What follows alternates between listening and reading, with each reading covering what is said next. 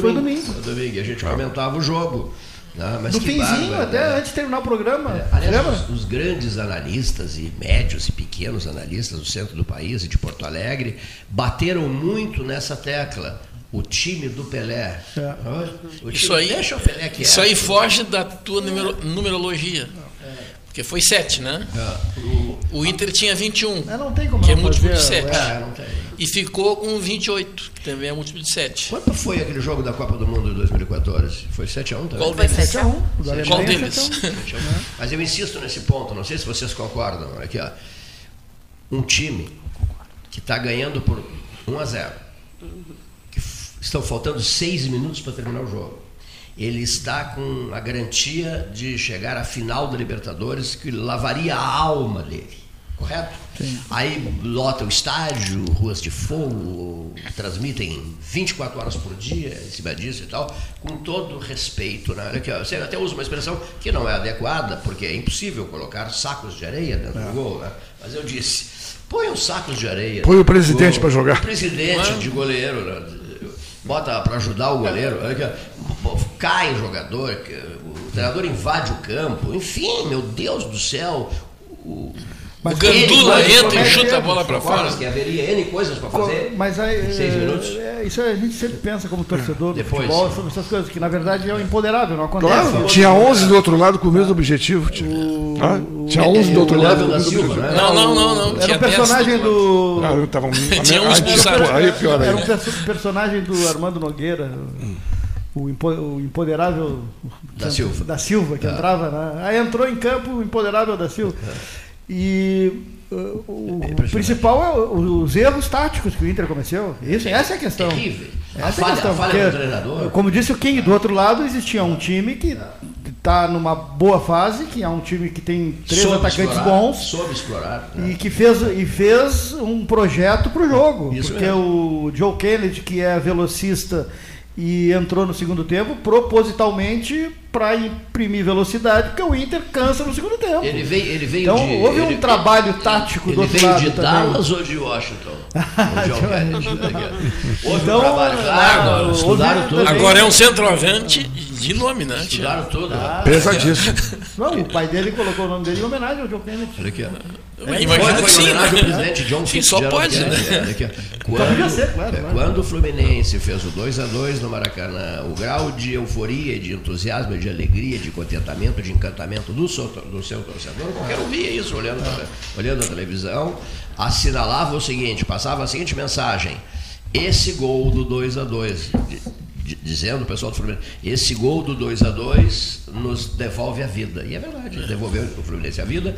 E na partida final ele soube usar as estratégias necessárias para matar um clube que geralmente morre no segundo tempo.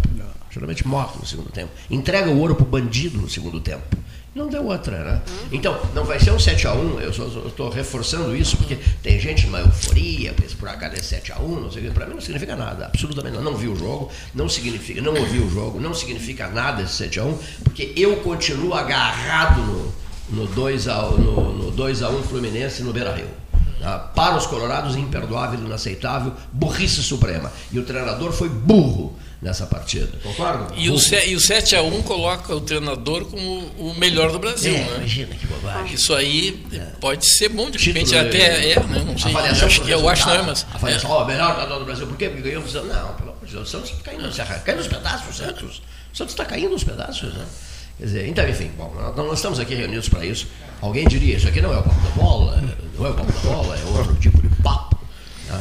Não, está aberta a discussão aqui, né, para qualquer coisa. É um tema bom. Mas deixa eu te explicar por que eu convidei a minha filha para vir aqui. Como ela já mais ou menos comentou rapidamente, ela saiu da RBS e fez um concurso para o Exército Brasileiro, através de um teste do CPOR ao redor disso, né? O NPOR, o CPOR. Depois ela vai contar detalhes.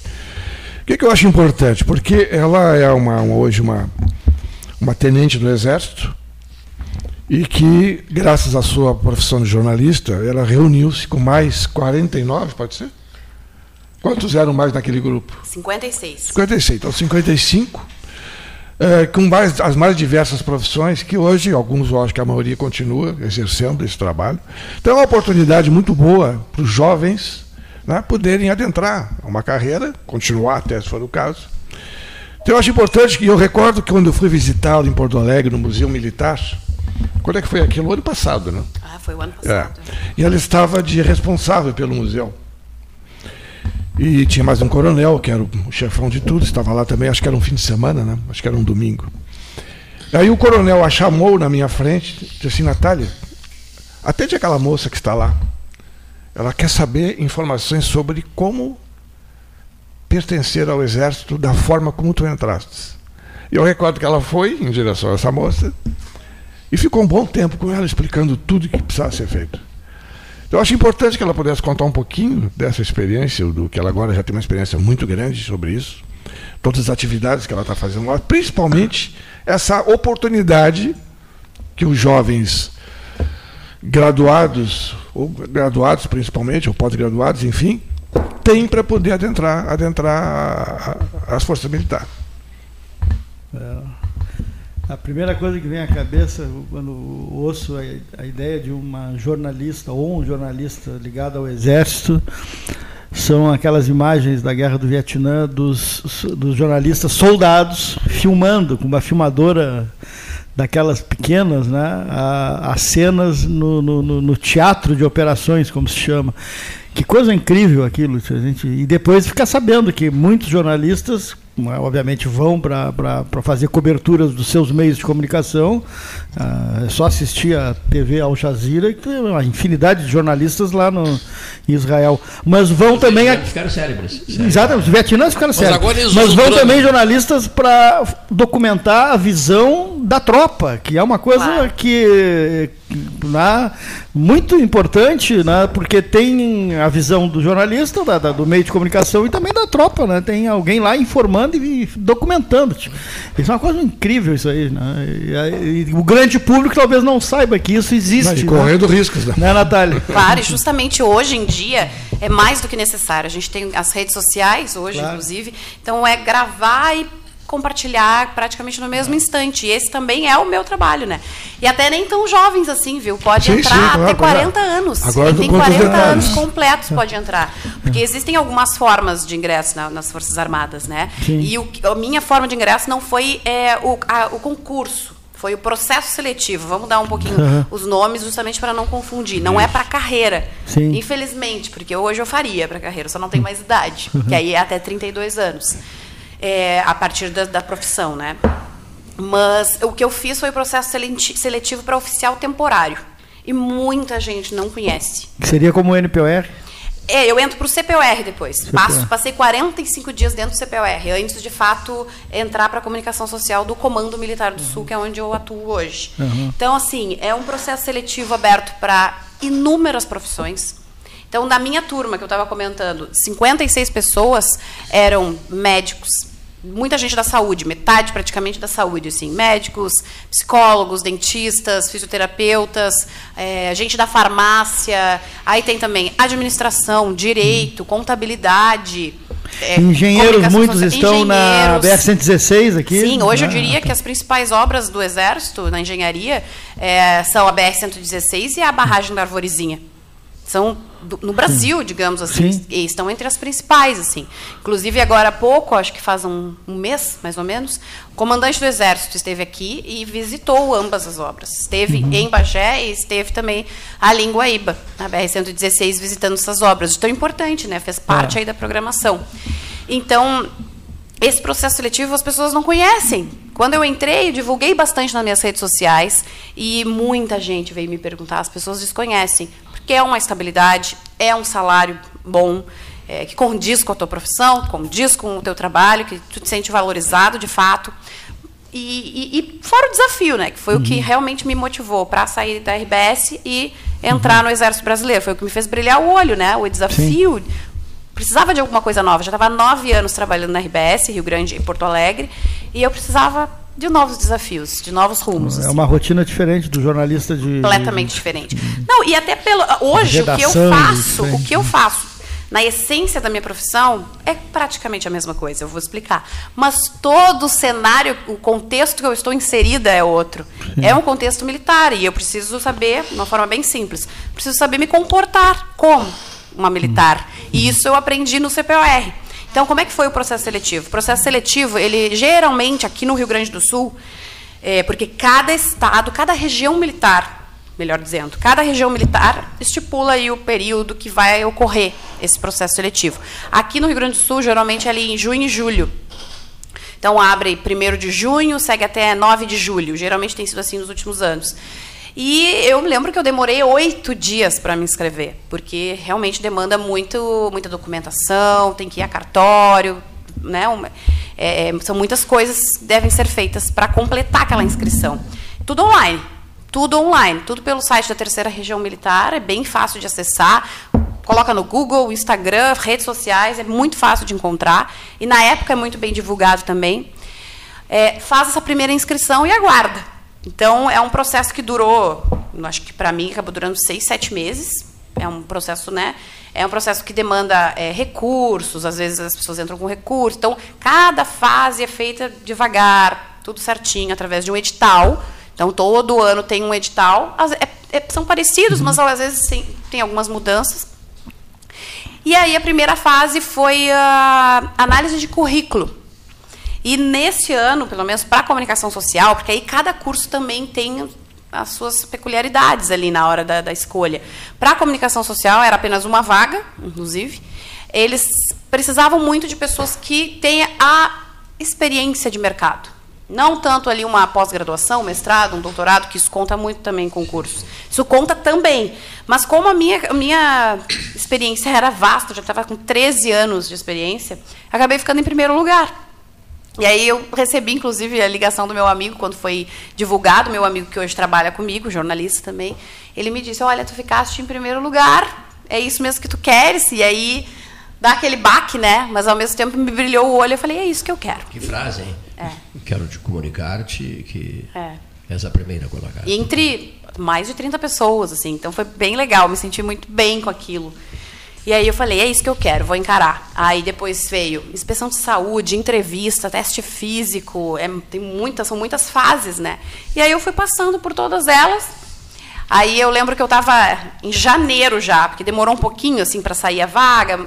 Normal, assim, não sabiam se para qual sessão queria, se iria ser relações públicas, jornalismo e tal. E eu estava na RBS, eu recebi a ligação da área, do setor responsável pela contratação, por pessoal, né? E aí, olha, vai ser publicado essa semana no Diário Oficial, teu nome, fica atenta. Isso foi numa segunda-feira. Foi publicado só na sexta-feira, imagina a minha ansiedade, todo dia no F5, né? É verdade que quando foi publicado no Diário Oficial, um senhor te chamou para uma conversa e disse assim, olha, Natália, tudo muito bonito, a gente ficou muito feliz com isso tudo e tal, mas você não vai sair de casa, minha filha. Você vai continuar em casa, com os pais. Né? Nós não saberíamos viver sem a tua presença. Não, né? Porque eu já tinha saído de casa. Não, eu já tinha saído de casa há muitos anos. Não teria nem escolha. Eu já estava fora de casa há 10 anos. Nossa. Então foi antes dos 10 anos. Sim, porque eu saí de casa em 2012. Que houve essa exigência. Você vai ficar em casa, minha filha. Que nada, esse Taika estava louco que eu saísse já. Mesmo a despesa. Viu só? Que maravilha. Não, mas isso sempre foi bem tranquilo, graças a Deus. A minha casa sempre foi muito motivada, incentivada a seguir o rumo da vida, né? Os sonhos, enfim. Por isso também que eu fiz jornalismo, né? Porque na época era na Universidade Católica de Pelotas, ele pagou, né? Então, foi um incentivo, né? Formada pela Católica, sim, Natália, com muito orgulho. Em que ano? Em 2007, final de 2007. Ela talvez, eu não sei se falasse, da tua grande foi ontem, 2007, né? Sim, trabalhei na Embrapa também por 2 anos e meio, estágio, né? Vamos ter o depoimento da Embrapa agora em seguida. Agora, a Natália, ela é jornalista desde os 6, 7 anos de idade. Como assim? Eu tenho vários vídeos dela pequena, com um microfonezinho na mão. É mesmo? Entrevistando parentes, entrevistando amigos. A gente sempre gostou desse tipo de trabalho, né?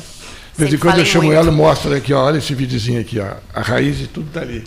Ali então, começou. É uma coisa realmente nata, né, que veio lá de... Eu falo bastante, às vezes. Às vezes, quando eu participo, assim, de programas, palestras, coisas, eu sempre digo, pessoal, pode dizer, pode me mandar calar a boca, porque eu falo bastante, né? Mas até para continuar, assim, o pessoal que está escutando, às vezes fica interessado em saber como é que funciona melhor o processo. No momento que saiu, então, o nome, foi publicado no Diário Oficial, aí existe toda uma preparação. Eu acabei saindo da RBS, pedi demissão, tive 5 dias, assim, para dar uma respirada. E aí eu já começo, a gente já começa a nossa caminhada aí no CPOR. Foram 45 dias dentro do CPOR. E aí eu sempre digo, assim, de uma forma bem clara, não foram 45 dias como jornalista, foram 45 dias como militar. Ali é onde a gente aprende desde como prestar continência e para quem, até atirar. Então, ali a gente aprende a ser militar. Né? Tudo, parte prática, parte teórica, comportamento, vestimento, tudo. É incrível. Foram 45 dias incríveis, inclusive, porque eu nunca tinha tido essa experiência antes. Eu não tinha uma referência. Acho que da família que eu tive convivência, eu tenho uma prima, que é capitã de mar e guerra da Marinha. Então, é outra força, né? Mas não tive tanta convivência com ela. O pai foi militar na época dele só, e depois não continuou. Então, eu não tinha uma referência. Então, foi muito interessante tudo que eu aprendi, foi muito agregador para o meu crescimento. E aí, depois dos 45 dias, aí há uma formatura, né, com uma espada, é bem bonito. E aí, depois, em março de 2022, eu comecei a trabalhar, então, na comunicação social do Comando Militar do Sul. E aí, as pessoas me perguntam, 100% das perguntas, o que faz uma jornalista no Exército? E é isso que a gente estava conversando aqui agora. É a mesma coisa que eu fazia na RBS, eu faço agora pelo lado do Exército. A gente divulga as ações que são feitas lá, do Comando Militar do Sul. Lembrando que o Comando Militar do Sul é Rio Grande do Sul, Santa Catarina e Paraná, isso, né? São os 3 estados. Então, a gente atua com vídeos para YouTube. Diferentemente do 5º Distrito Naval, que agora perdeu o Paraná, né? É, isso mesmo. É só Santa Catarina e Rio Grande do Sul, sediado em Rio Grande. Isso mesmo. Existe também em Porto Alegre, mas a sede maior é no 5º Distrito, é em Rio Grande. E a gente faz vídeos para YouTube, divulgando todo o trabalho que é feito em todo o Comando Militar do Sul, vídeos, redes sociais, site, apoio à imprensa. Agora mesmo, eu acho que dá para usar como case, inclusive, o Vale do Taquari, a Operação Taquari, que ocorreu agora há pouco, né? Que as Forças Armadas estavam presentes desde o primeiro dia. E nosso trabalho foi muito importante para a divulgação do trabalho, principalmente, claro, do Exército, né? A gente puxando para o nosso lado, mas a gente trabalhou muito com Forças Armadas, todos juntos. Presença maciça lá no Taquari, no Vale do Taquari. E no início, né? Essa presença foi muito cobrada, né, pela imprensa. Porque a gente sempre diz que o soldado está lá com o pezinho na lama, é literal mesmo, está lá com o pé na lama, e não é tão simples de ver, tem que estar lá junto para ver. E aí a presença do Exército foi cobrada quando já estava lá. E o nosso trabalho de divulgação foi essencial para virar essa página e fazer com que a imprensa acompanhasse também. Então, é por isso que é tão importante ter... Acabou indo toda para lá, né, Natália? É isso. A imprensa, então, a gente produzia o nosso próprio material, postava nas nossas redes, site, YouTube, mas também dialogava diretamente, ia diretamente mesmo, pegava o WhatsApp, falava com nossos contatos da imprensa e mandava esse material para eles, para que eles também divulgassem. Isso deu muito certo. Se não fosse esse trabalho, se não tivessem esses profissionais, nada disso teria aparecido, talvez nem metade. Interessante isso, né? Realmente, é coisa que a gente acompanhou intensamente. Uma curiosidade minha, nessas ações do Exército na 116, né, houve um comandante que, vinculado a Pelotas, né? Depois acabou falecendo, né, de Covid. Né? General Mioto? O Mioto. Ele foi comandante militar do Sul. Também. Isso mesmo. E certa feita eu conversei com ele na beira da estrada, lá em Guaíba e tal, e o otimismo dele, o entusiasmo dele, né? Que um dia eu fui lá, peguei o carro, fui lá, em função de nós nos envolvermos muito, 13 horas, com essa campanha de duplicação, essa luta pela duplicação da BR-116, e a garra dele, o empenho dele, né? O Mioto foi incansável nesse trabalho, concordas? Concordo. Infelizmente eu não o conheci a tempo, né, de trabalhar com ele também, infelizmente. Mas ficaste sabendo de devoção, dedicação total. Todos falam isso lá, inclusive. Ele foi um comandante muito bom. E numa hora difícil, porque não se tinha alcançado o atual estágio, em que faltam um pouco mais de 40 quilômetros e algumas pontes, né? Era digamos assim, pela metade talvez estivesse o trabalho, né? Menos da metade. Menos da metade. Guaíba ali, né? Isso, eu estive ali em Guaíba, tempo, não, estou dizendo o todo da BR, de Guaíba sim, Pelotas, sim, né? Sim. Acho que não tinha metade, ou talvez a metade, não sei, não lembro agora. Naquela época, né? Era metade, nem a metade era. O General Mioto foi simplesmente incansável. Ele era assim em todas as pautas, era incrível mesmo. Agora, sábado de manhã, a gente estava vindo para cá e a gente passou ali e o Exército estava trabalhando, estava ali ativo, não para mesmo. Que bom, né? É bom ver que realmente está sendo feito uma obra que, posso dizer por mim também, né? Esperada por todo mundo que faz esse trajeto. E já está muito boa. Virou uma novela, né? Foi uma novela interminável, né? Eu sempre digo também, faltando 40 e poucos quilômetros, já é um avanço tanto, né? Avanço, dá uma diferença muito grande. É. Todo mundo diz isso, que dá uma diferença muito grande, né? E esperar por 2024, é isso? 2024 será o ano da conclusão? Espera-se que sim, né? Seria em 2014, né? Esse batalhão é de Itajaí, pode ser? O que houve naquela época? É Lages. Lages. Primeiro batalhão ferroviário. Batalhão Ferroviário de Lages. De Lages. Santa Catarina. Santa Catarina. E a engenharia foi muito importante lá na Operação Taquari também. Que, inclusive, a operação que teve mudança de nome no meio do caminho, Operação Ânimo Forte, porque incluiu as regiões sul, noroeste, também sofreram com as chuvas, enchentes, tudo mais, e aí o Exército e as Forças Armadas estavam sempre presentes também. Tanto que, eu estou de férias agora, né? Mas se eu não me engano, essa semana que está terminando recém, começou lá em 5 de setembro a operação, e aí houve... como é que funciona? Lá no Comando Militar do Sul tem o centro de operações, que é no 6º andar, inclusive, do prédio onde eu trabalho.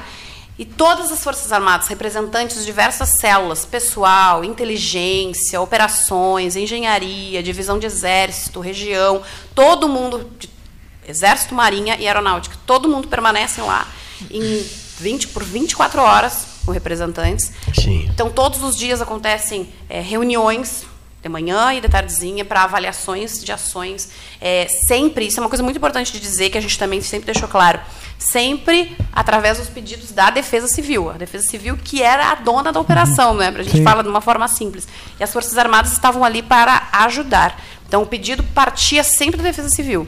Olha, a gente precisa de botes, a gente precisa de pessoal, a gente precisa de aeronave, e prontamente as Forças Armadas estavam ali para atender. Inclusive, o comandante do Militar do Sul, General Hertz, ele sempre disse, já estavam prontos, apenas aguardando esse pedido da Defesa Civil. Isso é uma coisa importante de dizer, porque muita gente confundia e perguntava por que as Forças Armadas não fizeram, por quê? Porque existe esse pedido da Defesa Civil. Primeiro pedido da Defesa Civil. Sempre. Né? As Forças Armadas têm a estrutura, mas... Elas aguardam, elas têm a estrutura, mas aguardam. É assim que funciona, né? Se a Defesa Civil não apelar, não pedir, não serão atendidos, né? Exato, porque... Não misturar comando, né? É isso mesmo. Outra coisa, a importância, aproveitando a tua presença, a importância da 8ª BIM, né? Às vezes as pessoas não têm ideia, né? Pelotas, as pessoas até fazem uma certa confusão. Tem o 9º Batalhão de Infantaria, ali no Fragata, né? O famoso 9º BI, né? Mas tem, e as pessoas às vezes realmente fazem uma confusão fantástica sobre isso, assustadora sobre isso. Tem a 8ª Brigada de Infantaria Motorizada, que é outra coisa, né? Essa 8ª BIM tem um general comandante, né? Um general comandante. É mais ampla, né? Hein? Sim, sim, muito envolvente, né? Forte a 8ª BIM, né? Muito. Inclusive, a 8ª Brigada, lá no Lajeado, era uma das líderes lá. Em toda a operação em Lajeado, da Operação Taquari. A 8ª Brigada de Pelotas? De Pelotas. Olha só, 8ª Brigada de Infantaria Motorizada. O general estava lá todos os dias, entrevistei ele. A base era Lajeado, né? A base era Lajeado, isso. E era a 8ª Brigada aqui de Pelotas. Inclusive o Governo do Estado, a Defesa Civil também basearam em Lajeado. Toda, né? A base era Lajeado mesmo. A base era Lajeado. E o Exército estava lá, e aí foi emprestado um ginásio de uma escola, inclusive, para que fosse montada essa base de comando e controle, e quem comandava era a 8ª Brigada. O general estava lá. E o 9º Batalhão de Infantaria, comandado por um coronel, não é isso? Isso. Não, é comandado por um coronel. Um ex-presidente da República foi comandante do 9º. Ele era, à época, coronel, o Costa e Silva, ou não? Devia ser coronel. Devia ser coronel, né? Tenente coronel, né? General não era. Não, general não era, né? O último coronel que eu peguei como soldado foi o Danton Amaral Duro. General Danton do Amaral Duro, coincidíssimo. 1964. Figura ultra relacionada na cidade, relacionada. Né? General Danton Duro, né? Se não me engano, ele até concorreu, não concorreu? Pois concorreu. Concorreu a prefeito. A prefeito, assim, né? Com o Getúlio Dias de vice. Isso. Pode ser? Pode ser. Danton Getúlio, era Danton Getúlio a chapa. É. Danton Getúlio. Mas essa confusão do 9º RI com o 8º Batalhão, eu sempre fiz confusão. 9º RI não, 9º BI. 9º BI. No tempo era 9º Regimento de Infantaria. No tempo dele era 9º RI. Eu achei que a 8ª Brigada estava substituindo o 9º Regimento. Quer dizer que existem os dois no mesmo lugar, é isso? Não, não, no mesmo lugar não. O 9º Batalhão de Infantaria no Fragata. Tá, onde eu servi. Aquele quartel do Fragata ali, né? E a 8ª está onde? A 8ª está lá no... Como é que chama? No Pestano, né? É. Há um quartel, um belo quartel lá. Isso, né? Naquela rua do Caíque. O quartel de comando da 8ª BIM no Pestano. Né? Da 8ª BIM não, da... É sim, a 8ª Brigada de Infantaria Motorizada no Pestano. Esposa, no Pestano, que é, digamos assim, comandada por um general... Quantas estrelas esse general? É general de brigada, general de duas estrelas, né? Estrelas. O comandante da 8ª BIM. Várias figuras celebradas nacionalmente, inclusive, já comandaram a 8ª BIM em Pelotas, né? É importante pensar que sempre existem as subordinações. Então é o Comando Militar do Sul, que é com o general de exército, 4 estrelas, aí tem as divisões de exército, que são lideradas por generais de divisão, 3 estrelas. Aí depois vem as brigadas, que são lideradas por generais de brigadas, 2 estrelas. A partir daí, então, são coronéis, tenentes-coronéis, então vão em brigada. Que outros batalhões estão vinculados à 8ª BIM? Ai, agora me pegaste. Eu não sei de cabeça, porque são muitos, muitos. Mas vamos ao Comando Militar do Sul, já que essa parte é... Não, a 8ª BIM... eu nem ficaria por curiosidade saber. Porque eu sei que aqui Pelotas é ligada à 6ª Divisão de Exército, né? Sim. Que é em Porto Alegre. Tem a 6ª Divisão de Exército e a 3ª Divisão de Exército, que é em Santa Maria. A 8ª BIM Pelotas é ligada à 6ª Divisão. Consequentemente, sim, porque é ligada à brigada, à 8ª Brigada. Isso é o equivalente ao 3º Exército, seria isso antigo. O Comando Militar do Sul. O Comando Militar do Sul. O Comando Militar do Sul. Lembra o 3º Exército. Que já foi o maior, o mais forte de todos. Sim, já foi o principal exército do país, né? Mas hoje o Comando Militar do Sul é muito forte também. Sim, Santa Maria talvez seja o maior. Blindado, sim. A força blindada, 75% da força terrestre está no Comando Militar do Sul. Vamos lá, o Comando Militar do Sul comanda Paraná, Santa Catarina e Rio Grande do Sul, 3 estados da federação. O meu conhecimento... Está vendo aqui, o General Mioto comandou aqui a... Pelotas, isso, o General Mioto comandou a 8ª BIM aqui em Pelotas. O meu conhecimento de hierarquia militar... O atual comandante é o General de Brigada André Laranja Sacorreia. O atual aqui? E o anterior é o Ernesto de Lima Gil, que esse dia conversou conosco do Rio de Janeiro. Isso mesmo, jantei com ele lá no Dagoberto Leal, lá na CPO, o General Lima Gil.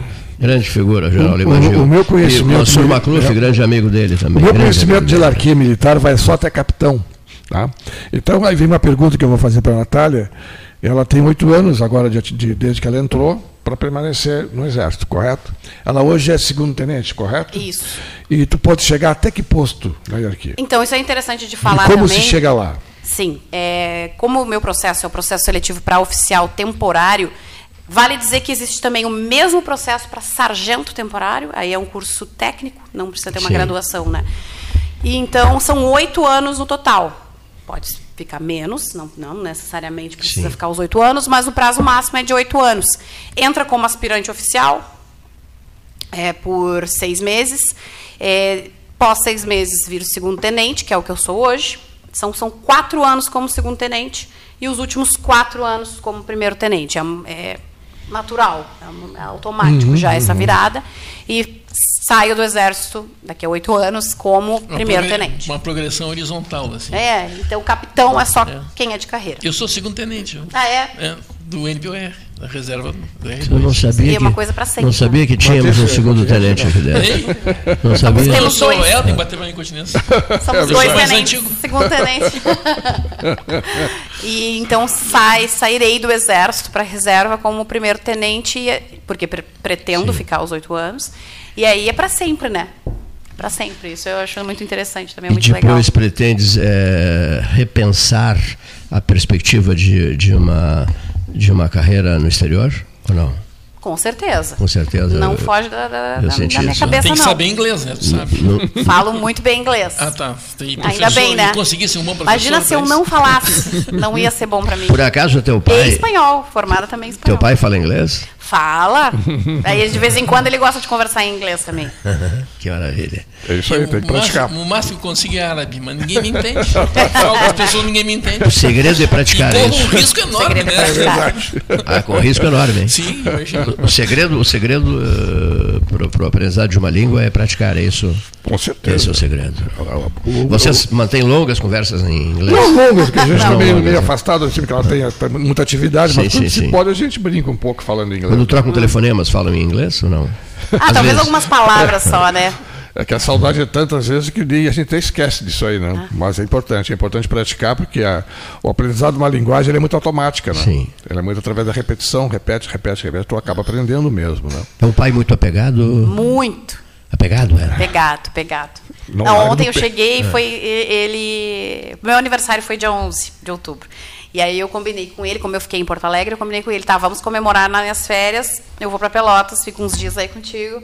Aí tinha tudo que eu gostava ontem. Yakisoba, tinha Rivadavia. Que maravilha. Que eu, inclusive, recebi mensagem aqui de uma amiga minha pelotense, nem conhecia o que era Rivadavia, de muitas pessoas, inclusive. Eu digo, não, isso só tem em Pelotas, eu sou bem bairrista, inclusive. Bem bairrista, amo Pelotas. Então eu digo, não, isso só tem em Pelotas, não adianta querer em outro lugar que não tem. Então, eu e o Bregeré. E Bregeré, que também é outra coisa que só tem aqui. Então eu falei, eu amo Rivadavia e Bregeré. Então ele tinha Rivadavia, tinha Bregeré e yakisoba de janta, que também adoro. Então, doce de ovos, em resumo. Amo doce de ovos, é. Exatamente. Tu vês com bastante frequência Pelotas? Não, menos do que eu gostaria. Menos do que eu gostaria. Às vezes não consigo nem vir todo mês. Mas tento, aí quando vem tem que me dividir assim, que tem. Mas já houve situação de teres ficado um bom tempo sem aparecer? Pandemia. Durante a pandemia. Foi o maior mais de 2 anos? Não chegou a ser mais de 2 anos, mas quase 1 ano, eu acho. Foi bem difícil. Por tudo, né? Pela distância normal, da saudade e pela preocupação do que estava acontecendo, né? Porque a minha pergunta, ela perdeu sentido, na medida em que ela queria saber se tu costumavas ficar muito tempo sem visitar Pelotas, e ao chegar aqui, se notava, estranhava alguma coisa para melhor ou para pior, de repente, né? Ah, eu acho que se divide. Às vezes dava aquela tristeza quando eu via algum local que eu gostava bastante que fechou, por exemplo. Ah, tal loja, tal restaurante, fechou, que pena. Ah, essa rua aqui, olha que rua, tá esburacada, que ruim. Ou então melhorias também, né? Olha que legal, abriu tal estabelecimento, que bom o Pelotas está investindo. Obras, muita obra, né? Obras. Agora a gente estava conversando sobre a Feira do Livro, né? Minha tia ontem estava conversando que vai ser uma Feira do Livro sensacional, ela estava contando, né? Eu fico muito feliz por isso, porque Pelotas é uma cidade muito cultural, né? Alguém me falou ontem, Natália, tem que investir nisso. Que a cidade é um canteiro de obras. E né? Todo lugar que você vai... Né? A gente tem que enxergar isso aqui de uma forma positiva, né? Construções e construções. Não, mas devemos ter também a honestidade de dizer, né? O que está mal é preciso ser dito, né? Certo? Eu digo que isso faz parte da minha essência como jornalista, né? É que tem investimentos grandes. O Parque Una, por exemplo. Uma coisa, se alguém ficou 5 anos sem vir a Pelotas, não entende aquilo ali. Eu sei, eu não. Em 5 anos aquilo surgiu. Assim.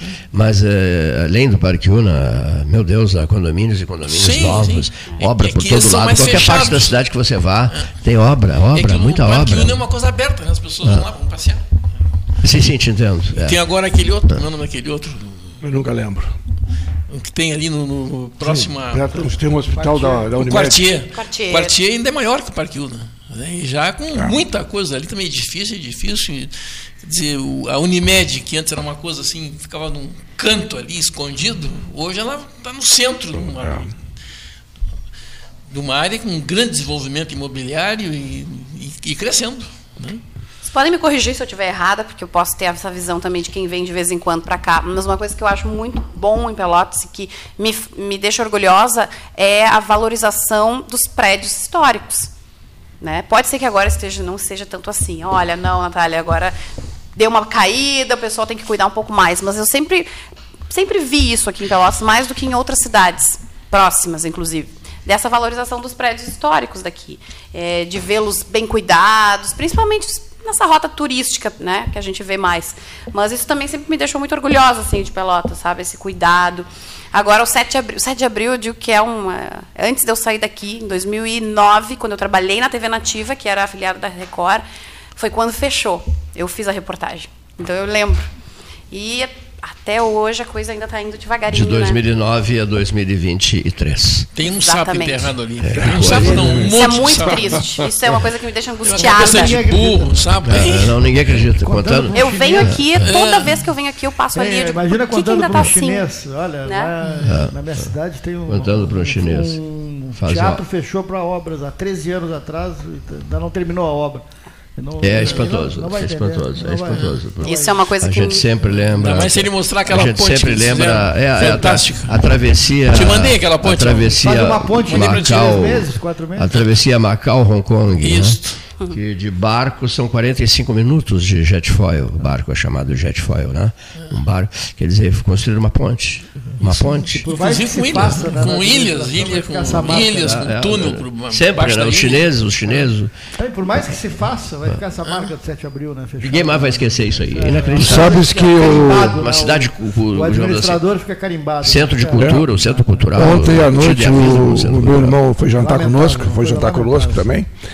E ele estava inspirado e começou a contar sobre algumas coisas do 7 de abril. E eu não sabia desse detalhe, que o 7 de abril já pertenceu a particulares. Tá? E praticamente quase foi demolido pelos particulares, há muito tempo atrás. E a prefeitura, não sei qual foi o prefeito, adquiriu um imóvel para preservá-lo, que está até hoje. Irajá Rodrigues. Hein? Irajá Rodrigues. Pois é, foi o Irajá que ele falou ontem. Ele estava falando bastante achei que sobre fosse interior.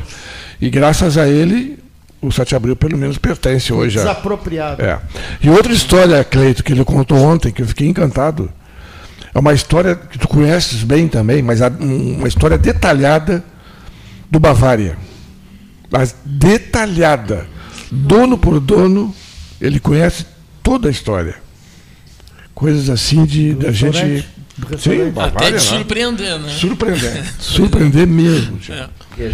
Eu vou deixar tu convidado para vir aqui, para ele, se ele quiser, ele contar essa história, porque é muito bacana, porque faz parte da história de Pelotas. Sim, né? Claro. Tanto o 7 de abril quanto o faz Bavária, parte, né? Portanto, da história da gente, né? Viveu, gente, claro, vivemos lá. Né? Ele conhece muito essa questão toda aí.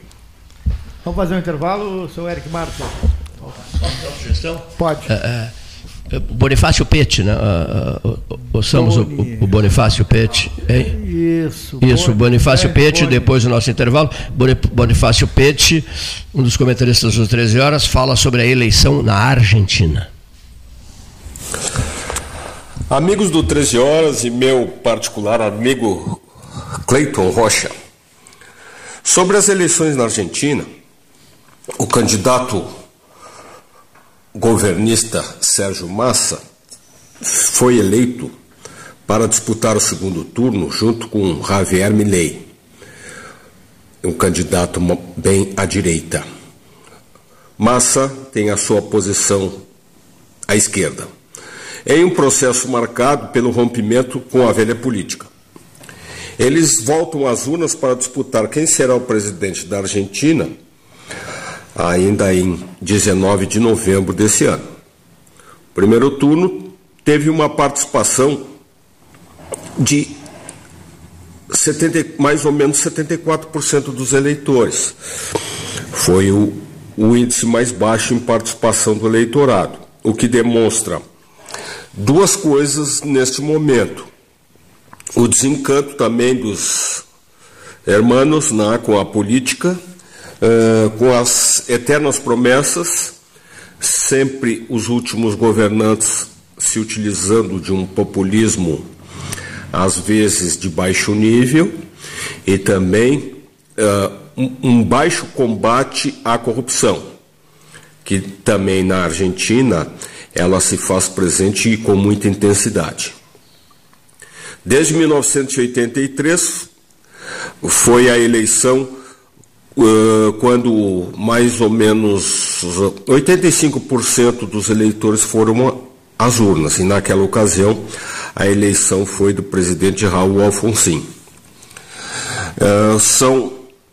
Compõe o número de um pouco acima de 35 milhões de argentinos que tinham condições de ir às urnas, né? Além de renovar 130 das 257 cadeiras na Câmara dos Deputados e 24 das 72 no Senado, e nomear 43 representantes argentinos para o Parlamento do Mercosul.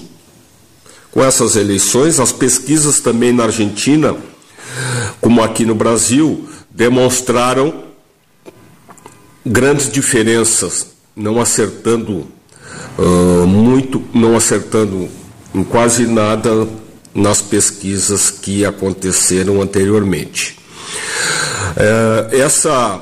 Entre o peronista Massa, né, e o segundo colocado, o Javier Milei, né, existem grandes diferenças em termos de políticas propostas, em especial da política econômica. Outra consequência que vai levar a esse debate são as questões de geopolítica que envolvem a Argentina. Embora algumas coisas parecidas com o Brasil, mas a Argentina experimentou nesses últimos anos uma grande aproximação com a China.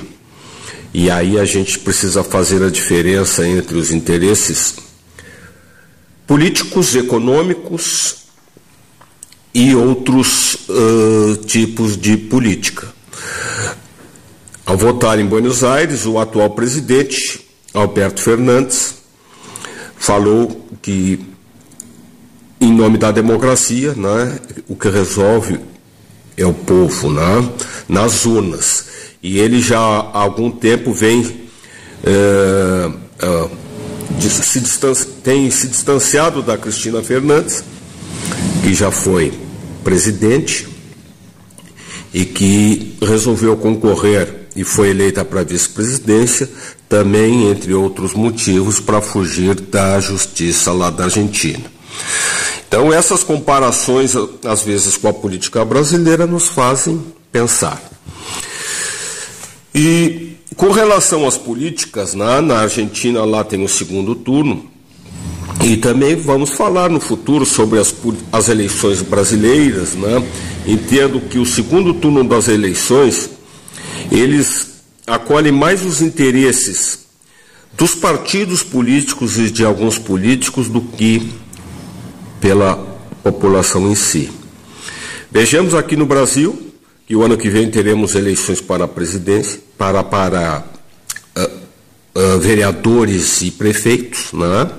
E aí nós temos em Pelotas, teremos o segundo turno, e aqui na nossa vizinha Rio Grande, né, temos só um turno. Por que essas diferenças, né? Eu entendo que isso serve muito mais para acomodar os interesses partidários do que qualquer outra coisa. Sem ter a realização do segundo turno, as indicações políticas, etc., elas devem acontecer sempre antes da eleição, as famosas coligações. Enquanto que, ao acontecer o segundo turno, muitas das coligações ficam para esse momento, né? Qual é realmente o interesse? Então, essa é a ideia que fica colocada, meus amigos, e em breve voltaremos a falar sobre esse assunto.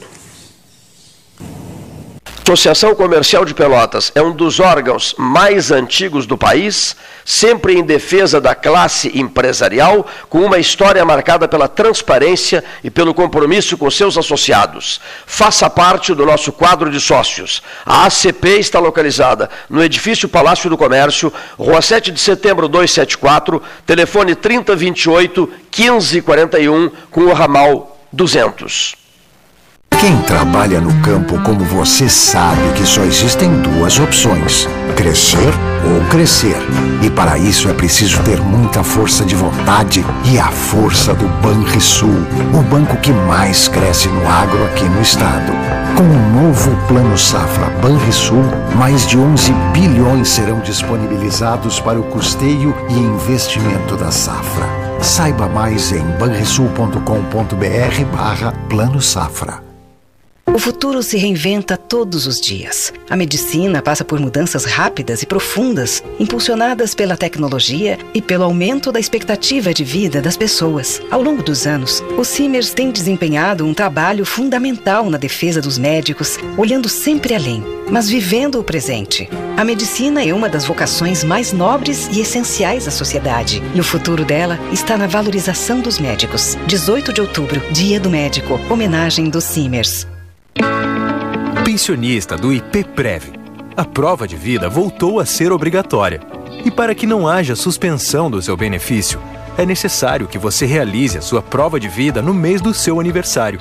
Para isso, basta acessar o app Servidor RS ou ir em qualquer agência do Banrisul. Mais informações em nosso site. Um lembrete do IPPrev. Governo do Estado do Rio Grande do Sul. O futuro nos une. A Marque Mais recomenda folhado doce, mignon ou pão de mel.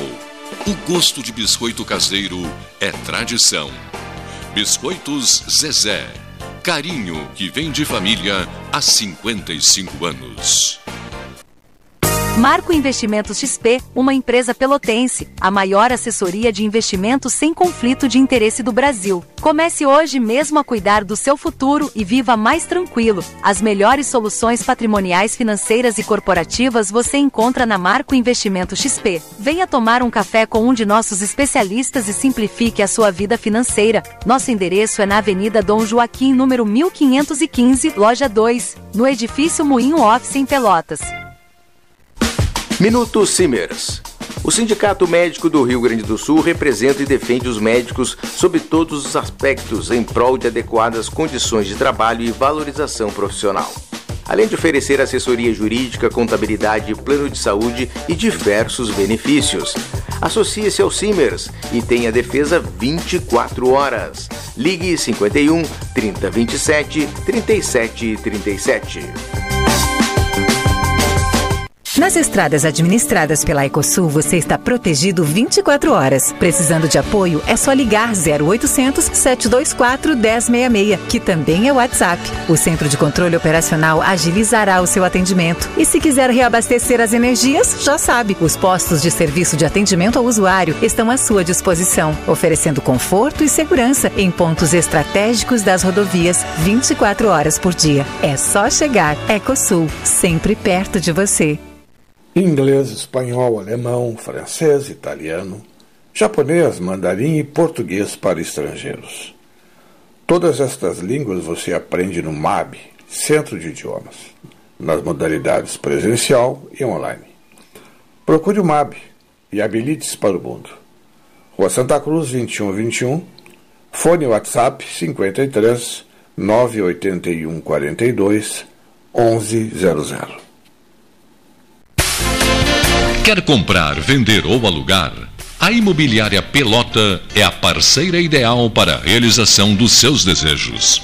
Opções inovadoras de atendimento a qualquer hora e em qualquer lugar.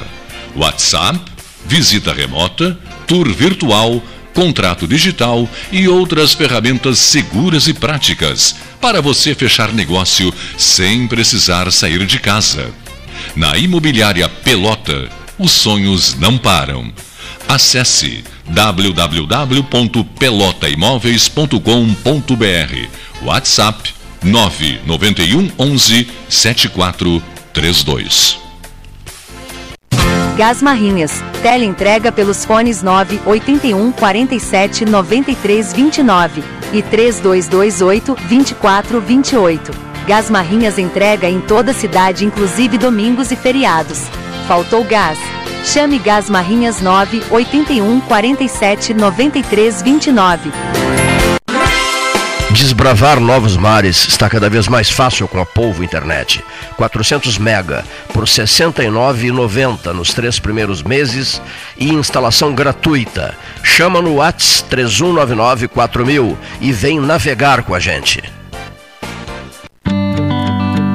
Modernizar, qualificar, melhorar os serviços. O SANEP não para de inovar. A partir de agora, a impressão da sua conta de água será feita no momento da leitura do hidrômetro. Com isso, acaba o grande intervalo que existia entre o consumo efetivo e data em que você pagava por ele. A transição para o novo sistema acarretaria em duas contas com a mesma data de vencimento, exclusivamente no primeiro mês. Para evitar que isso ocorra, a segunda será automaticamente parcelada em 12 vezes e quitada nas faturas seguintes sem juros e multa. Se desejar antecipar esse valor e pagá-lo em uma única vez, poderá fazer essa solicitação pelos canais de atendimento do SANEP. SANEP. Juntos, podemos fazer a diferença. Venha conhecer o Riviera Condomínio Clube em Pelotas. O loteamento conta com mais de 40 ambientes. O empreendimento tem piscina térmica, spa, quadras de tênis, cinema, espaço fitness e restaurante. São mais de 137 mil metros quadrados de área verde e uma infraestrutura completa para a sua família. Visite o nosso plantão de vendas na Avenida Ferreira Viana, número 2065 e saiba mais. ACPO Empreendimentos. Realize agora. No Rolê da Hora, balada com respeito da MET. Em Pelotas, a partir de agora, a junção na região da Gonçalves Chaves pode ir até a meia-noite, mas depois fica proibida a venda e o consumo de bebidas alcoólicas nas ruas. Fica ligado e bora chipar a balada com respeito. Rolê da Hora, balada com respeito da MET, Prefeitura de Pelotas. Panemio, alimentos saudáveis e conveniências. Osório, esquina Rafael Pinto Bandeira. Teleentrega 3225-2577. A SPO ampliou e inovou. Há 40 anos prestando serviços em arquitetura e construção. Agora também é consultoria imobiliária especializada. As tendências no mercado de imóveis, projeções, prospecções, oportunidades e as melhores estratégias e logísticas de compra e venda.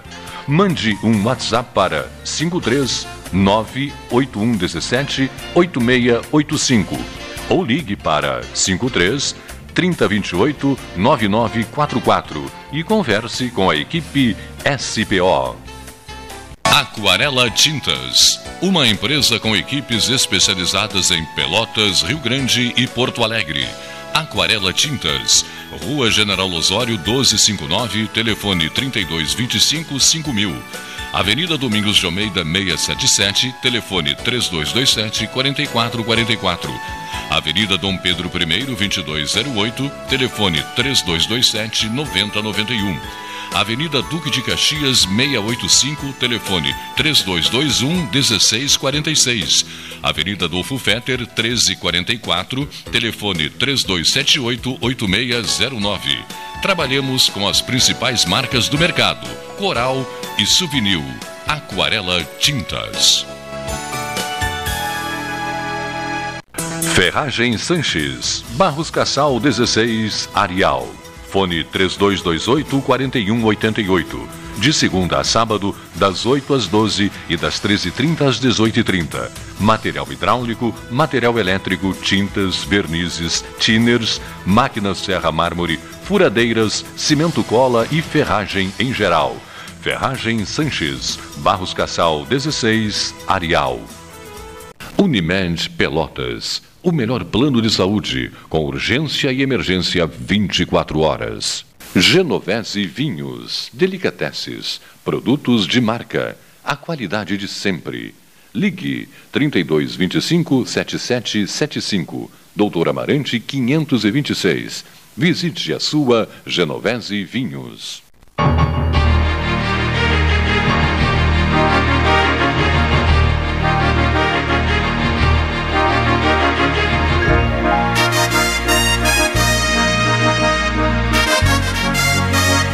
H14+11, na hora oficial Lógica Cristal, Salão Amarelo, Palácio do Comércio. Gás Marrins você pede pelo 981479329 ou pelo 3228-2428. Encomende gás para Urbano Borges Marrinhas, Lázaro Marrinhas, uma marca do 13.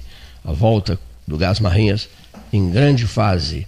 Folhado doce, mignon ou pão de mel, gosto de biscoito caseiro tradição, biscoito Zezé, carinho que vem de família há 55 anos. Já visitaste a loja de conveniência dos Passos Paulo Moreira? Não. Famosa loja de conveniência. Eu estava até lendo o Zezé, sou fã, inclusive. Fã dos biscoitos Zezé. Impossível não ser. Lá em Porto Alegre. É, a gente sempre procura por eles lá. Ali, Dom Joaquim e Fernando Osório, a loja de conveniências Paulo Moreira. Olha aí, já tem um lugar para me levar. É um grande sucesso em Pelotas, diga-se de passagem, né? Legal. Sanches, a Ferragem do Areal, Domingos de Almeida com Barros Cassal, não é isso, seu Neif? Sempre aberta, problema fica e eles resolvem, você deixa o problema lá e eles resolvem. A famosa Ferragem Sanches do bairro Areal com clientes em toda a cidade. Plano Safra Banrisul, 11 bilhões de reais disponibilizados para o produtor rural. Inglês, espanhol, alemão, francês, italiano, japonês, mandarim e português para estrangeiros. Todas estas línguas você aprende no MAB Centro de Idiomas, nas modalidades presencial e online. Procure o MAB e habilite-se para o mundo. Santa Cruz 2121, fone WhatsApp 53981421100. Você sabia que a educação à distância pode mudar o seu mundo? Em Pelotas, esta oportunidade está à sua disposição na UniAteneu. Com cursos de graduação e pós-graduação nas mais diversas áreas, 100% online. Realize o seu sonho e venha para a UniAteneu. Fone WhatsApp 981 15 53 26. Quer nos visitar? Santa Cruz 2121, UniAteneu, nota máxima no MEC. Santa Cruz 2121, onde é que fica? Quase esquina Neto. Bom, no coração da cidade, né? Exatamente. Diríamos assim, no centro histórico de Pelotas, não é isso? Acho que podemos chamar. Fica melhor, né? A expressão centro histórico de Pelotas. O Gastal tem um contato com a Embrapa Cascata, é isso? Embrapa Cascata? Isso, a jornalista Cristiane Betembres, né, que é coordenadora lá da Embrapa, na área de jornalismo, nos enviou um material da pesquisadora também da Embrapa, a doutora Maíra Zanella, chamando para um evento, né, sobre o leite, que acontece amanhã.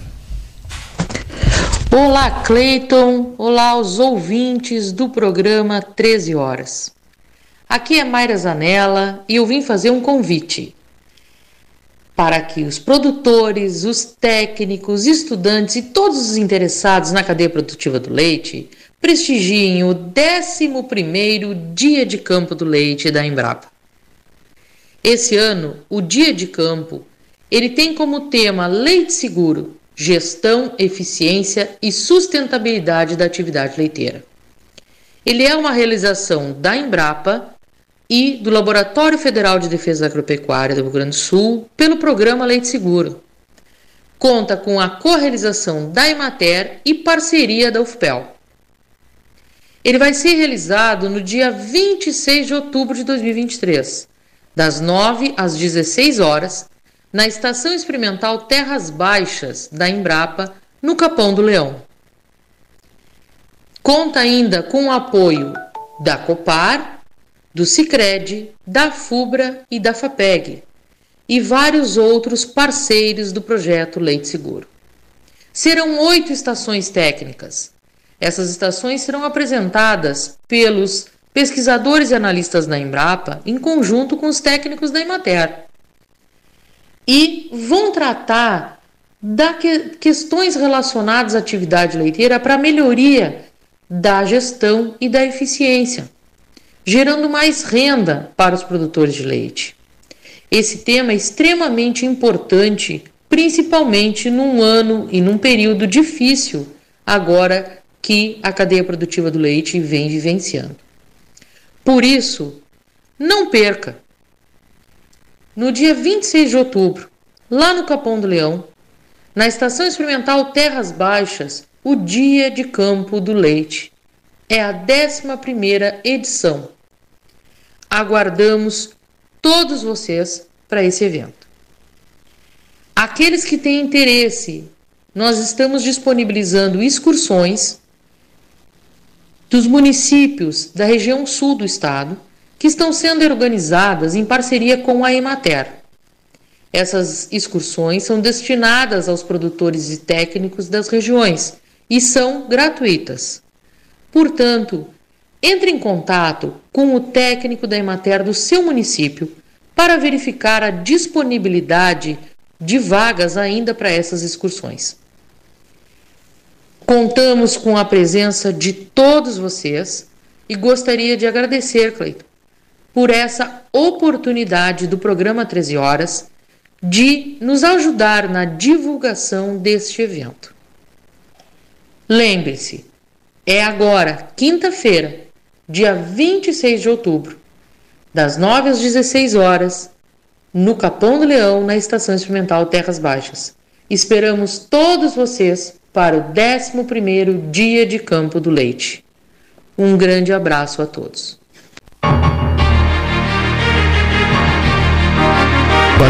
14h17 na hora oficial Lótica Cristal. Próximas entrevistas a título de registro. Nós vamos receber Walter Petty, né? Vamos confirmar a data, essa semana talvez ainda, né? As andanças do Walter, né? Por vários países, né? Foi de moto até o Alasca. Olha só. Né? E tem coisas bem interessantes a nos contar, né? E é fácil, agora o cara tem que voltar ainda depois, hein? Chega lá e olha, tem que voltar agora. Foi e voltou, foi de moto até o Alasca. Ele e vários. Um grupo de pessoas pelotenses, né? O pessoal foram até o Alasca. O Walter é um grande amigo nosso. Sabe que eu pensei em fazer isso? No minuto seguinte eu desisti. Desistisse em seguida, né? Tem uma diferença desse pessoal, os motociclistas, né? Da velha guarda, isso. Tem um cuidado impressionante com o seu veículo e com o seu movimento no trânsito, diferente daquele motociclista do dia a dia. Motoqueiro. É impressionante, né, o percentual de motoqueiros. Eu acho que 99% avançam o sinal, te passam no sinal vermelho, dão uma matadinha. Não, eu acho que, 70%, porque 30% não consegue passar porque passam por cima dele. Eu queria saber como é que é essa coisa, porque o cara que faz o curso no Centro de Veículos, o cara que faz de carro e faz de moto, faz no mesmo lugar.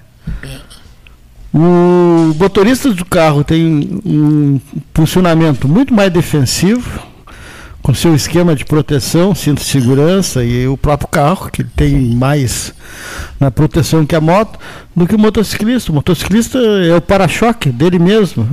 E ele... O número de imprudências que a gente vê esse pessoal fazendo no trânsito dá arrepio. Nem Freud explica isso. Né? É um problema psicológico sério. Exatamente. De se estudar. É um problema sociológico isso.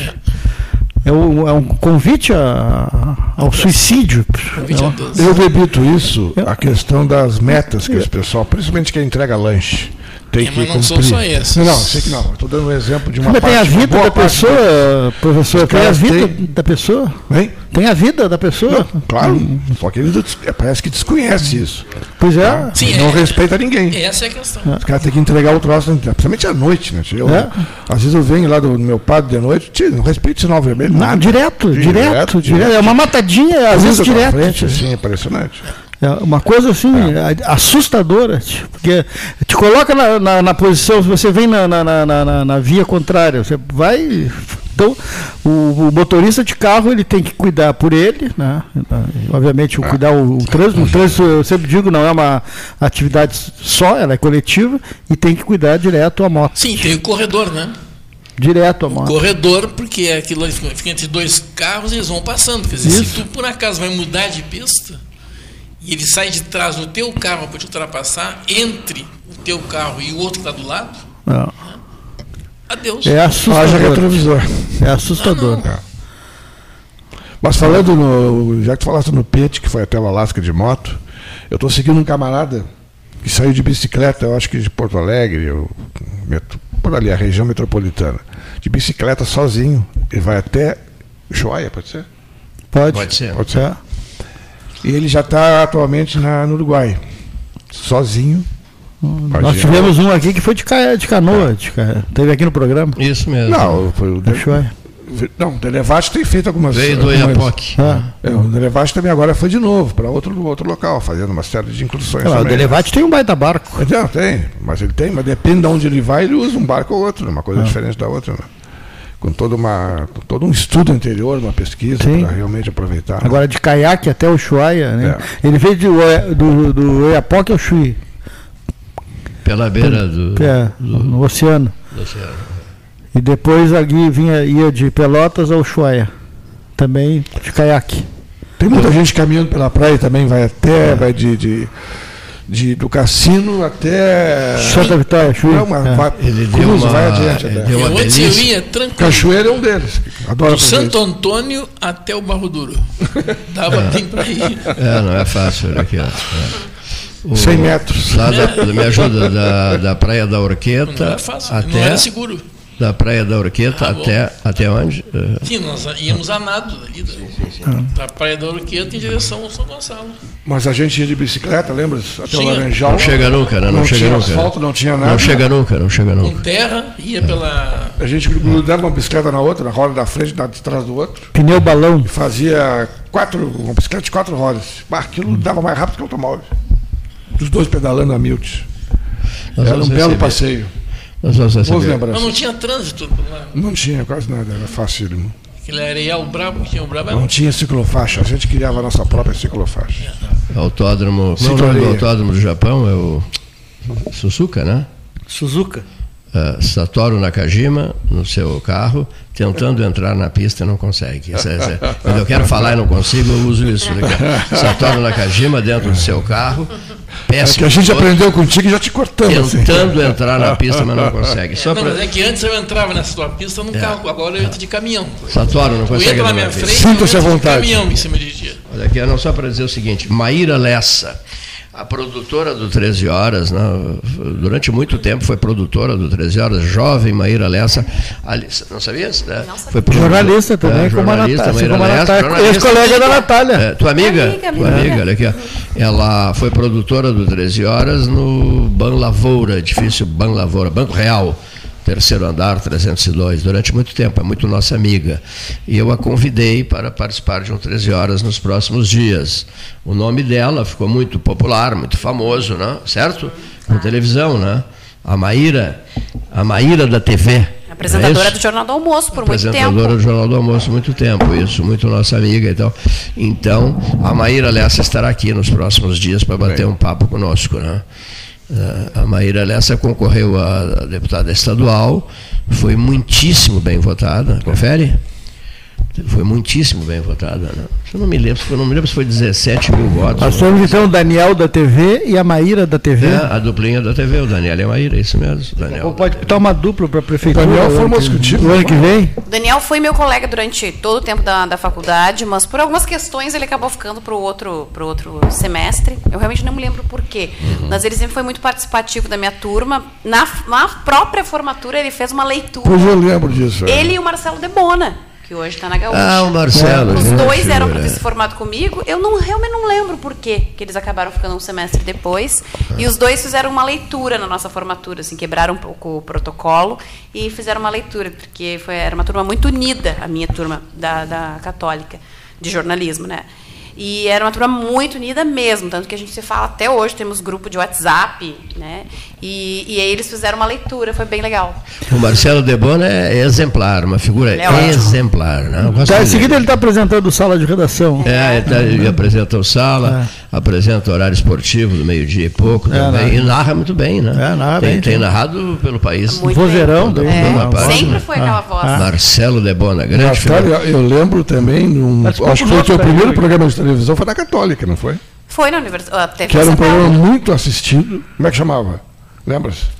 O Marcelo participava? A TV Cepel, me lembro, já, domingo da noite a gente fazia o programa de esportes com o Edson Luiz. Eu participei de vários. Agora participava também.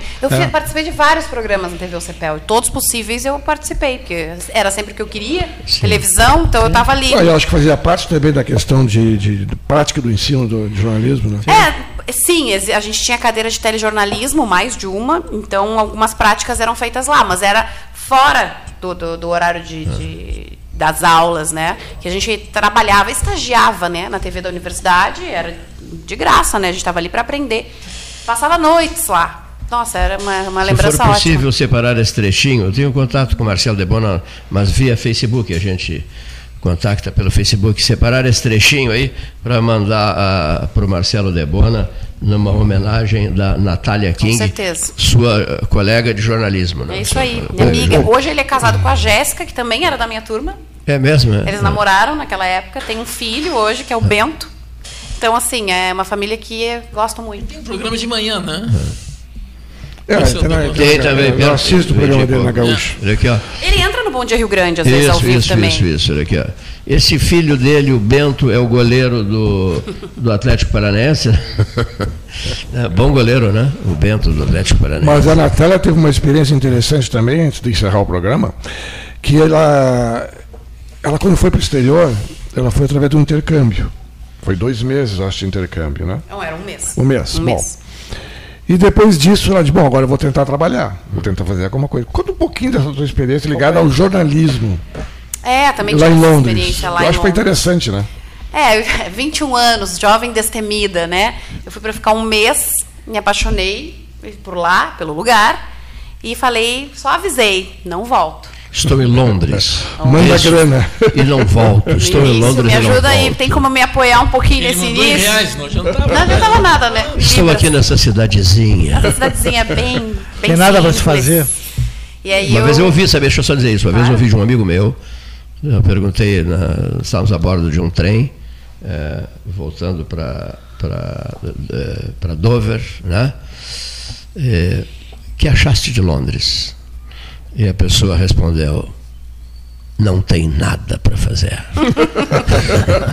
Não gostei. E aí, não gostei é complicado, não gostei. Não entendem o que eu digo. E fizesse jornalismo lá em Londres? Trabalhei, porque aí, para contextualizar, né, eu falei para ele, para avisar em casa, não voltarei.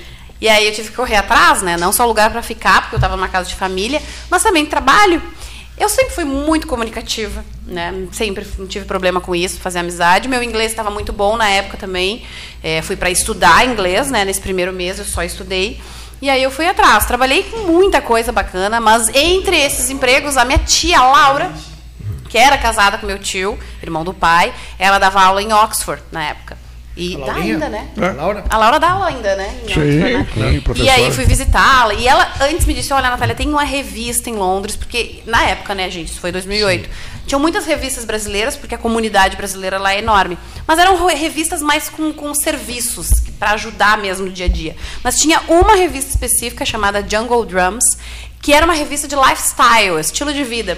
Tanto que ela era escrita em inglês e português, tinham textos de jornalistas que trabalhavam como freelancer no Brasil inteiro e de outros países que também participavam, era muito legal. E ela, vai lá! E eu, com cara de pau que sempre tive, fui lá bater na porta, me apresentei para o Juliano, que era o diretor da revista, falei, tô aqui, quero trabalhar de graça no início até. Na verdade, foi quase todo o período, acho que eu fiquei 9 meses nessa revista, foi praticamente de graça, todo o período, assim. Porque eu trabalhava em outras coisas, então isso aí era para me dar experiência para o meu currículo. Sim. Então, em resumo, trabalhei nesta revista, escrevi artigos, foi muito legal, conheci muita gente bacana, trabalhei em eventos de show de Maria Rita, Seu Jorge, em Londres, falei com assinantes, tá lá. Ah, também, deve ter tido também, porque era bem eclético mesmo, assim. E falava com assinantes da revista do Brasil. Foi muito bacana. Foi uma baita experiência que estava lá no meu currículo e fez diferença. Pena que é uma cidade tão pequenininha, né? Tão pequena, pouco cosmopolita. Olha aqui, deixa eu te perguntar. Museu Britânico e a Abadia de Westminster. São Paul Cathedral também. Uhum. O Palácio de Hampton Court, as margens do Tâmisa, lá do Henrique VIII. São lugares que me encantam. São lindos, né? Lugares espetaculares. É uma cidade, eu sempre digo que assim, praticamente todas as cidades que eu visitei lá, dobra uma esquina, é uma surpresa, assim, né? É muito lindo. O tamanho que está, é impressionante. É uma das capitais, é tida, né? Eu sempre converso com pessoas amigas, o Paulo Moreira, do nosso Paulo Moreira, por exemplo, é apaixonado por Londres, enlouquecido por Londres, né? E eu sempre questiono as pessoas em relação a isso, né? Londres é tida como uma capital do mundo, né? Exemplos de capitais do mundo que as pessoas costumam expressar, né? Londres é uma capital do mundo, Nova York é uma capital do mundo, Paris é uma capital do mundo. De Paris e Roma eu guardo essas duas identificações que eu acho fantásticas, a cidade luz e a cidade eterna, né? Coisa bonita, né? E são lindas. Onde você mora? Eu moro na cidade eterna. E você? Eu moro na Cidade Luz. E você? Mas ela teve uma experiência, Cleito, que eu acho interessante relatar, porque ela foi... Nem vou falar onde eu moro. Diz. E onde você mora? Vila Olimpo. Ela foi, aqui em Pelotas, maravilha. Aqui em Pelotas ela foi rainha do Laranjal Praia Clube. Né? Foi princesinha, rainha, etc. Então, isso dá uma certa experiência de relacionamento muito grande, principalmente com crianças, por causa daquelas coisas, todo aquele negócio. E essa experiência que tu tivesse de organizar festas... Principalmente em Londres, onde eu morava. Atendimento nas festas de famílias que te contratavam. Conta um pouquinho disso aí, que eu acho muito legal. É um networking, né? Primeiro networking da vida foi lá nos clubes sociais de Pelotas. É. E é mesmo. Lá em Pelotas. Aqui em Pelotas. É o primeiro networking da vida que eu tive. Fiz com amor por Pelotas. Ela se imaginou em outro lugar, dizendo lá em Pelotas. Ela se perdeu. Não. Está em Londres. Sinal de amor. Fomos para muitos lugares já. Está em Londres. E, não, eu também. Outro trabalho que eu tive, não foi só... Não, na verdade, não foi... Não, me lembro que tu contava. Acho que tu misturasse aí duas coisas. Aquelas festas com criança. Não era festa com criança, eram festas de uma agência de judeus, era bem específico, assim, de eventos, aí bar mitzvah também, por isso que tu falaste nas crianças também. Mas eram casamentos, aí era bem interessante a gente trabalhar, eram festas riquíssimas. Mas eu fui babá também, por isso, misturar. Olha que interessante, foi babá. Esse foi o melhor emprego que eu tive. É mesmo, é? Primeiro porque pagava muito bem, pagava o dobro. Em Londres? Em Londres. Então, para vocês terem uma ideia, lá é pagamento era por hora. Então, se outros empregos pagavam 5, 6 libras a hora, essa pagava 10, 11 libras a hora. Então, era ótimo. Passa para reais isso. Quanto está agora a libra? Na época era 4, né? Eu só me lembro que eu trabalhava um dia, pagava meu aluguel assim, da semana. Então, era ótimo. Era muito bom, porque tudo lá era pagamento semanal. Tanto de trabalho como de aluguel, de contas. Que energia ela repassa, né? Que entusiasmo pela vida, né? Com certeza. Que prazer na descoberta das coisas. Né? Foi isso que me levou ao Exército. Os desafios, precisava de desafios, né? O olho brilhar novamente. Eu conheço algumas pessoas que andam muito lentas, sabe? Tem talento.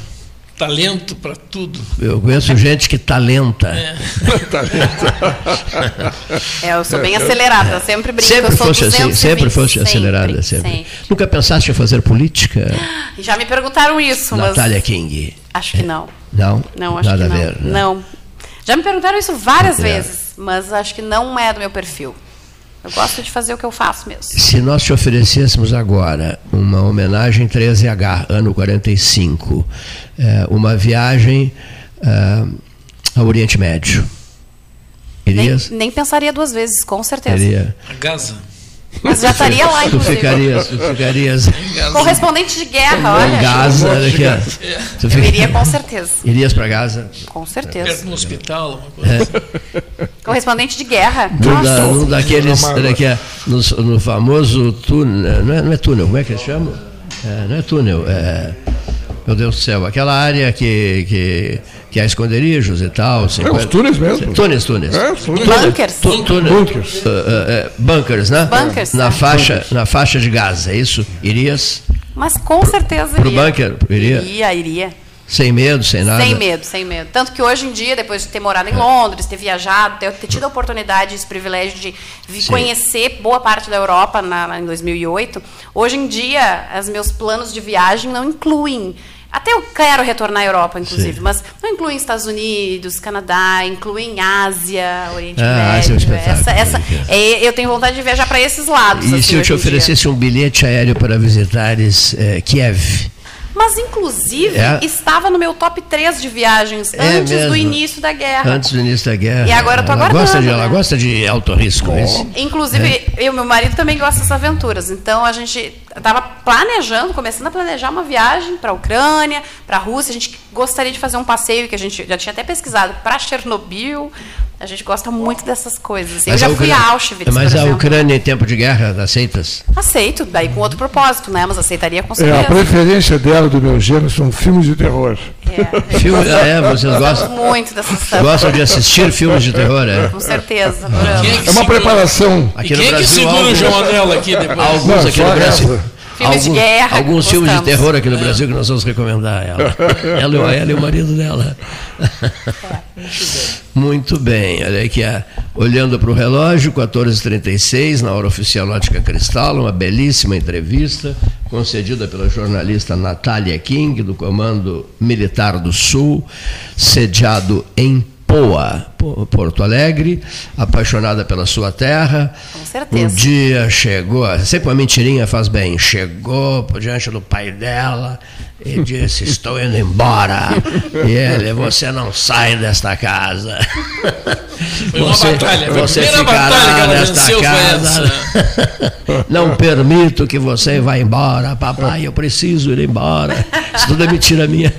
É ele, foi bem a primeira atitude dele foi, pode ir, minha filha. Com certeza, vai com Deus. Te manda. Vai. Tá, vai tarde. E manda notícias, e manda dízimas. Não, e pede dinheiro. Segue o teu rumo, minha filha. Isso mesmo. Mas que bom, né? É um pai dureza? Ah, sempre. É. Não dá para contrariar mais. Sempre brabo, não. Não, mão fechada aqui, ó. Mão fechada. Que maravilha, que maravilha.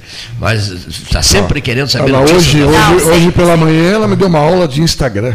Ah, que maravilha. É um caso à parte. Eu preciso me aperfeiçoar nessa rede social. O João Manuel King, que é um estimado amigo meu, está sempre descobrindo coisas. É impressionante, né? Isso é incrível. É impressionante. Ele está sempre... Cleiton pensando em fazer tal curso, tal isso, tal aquilo, daquilo. Está sempre... Ele parece o Cleiton. Sei que um prazer de viver extraordinário. É uma mente inquieta. Tô brincando. Tem que viver, né? Tem que viver e ele está sempre descobrindo coisas. É verdade. Olha que ele agora faz caminhadas intermináveis, né? Tênis de mesa. Tênis de mesa. Me levou para assistir um campeonato de tênis de mesa em Porto Alegre. Pádel. E ela vai hoje me assistir jogar pádel. Desde que esse camarada arranja tempo. Eu vou dar uma pizza para ela. Então já que ele arranja tempo por isso tudo. E energia, né? Os primeiros lances de pádel não fui eu que ensinei ele. Ele aprendeu contigo.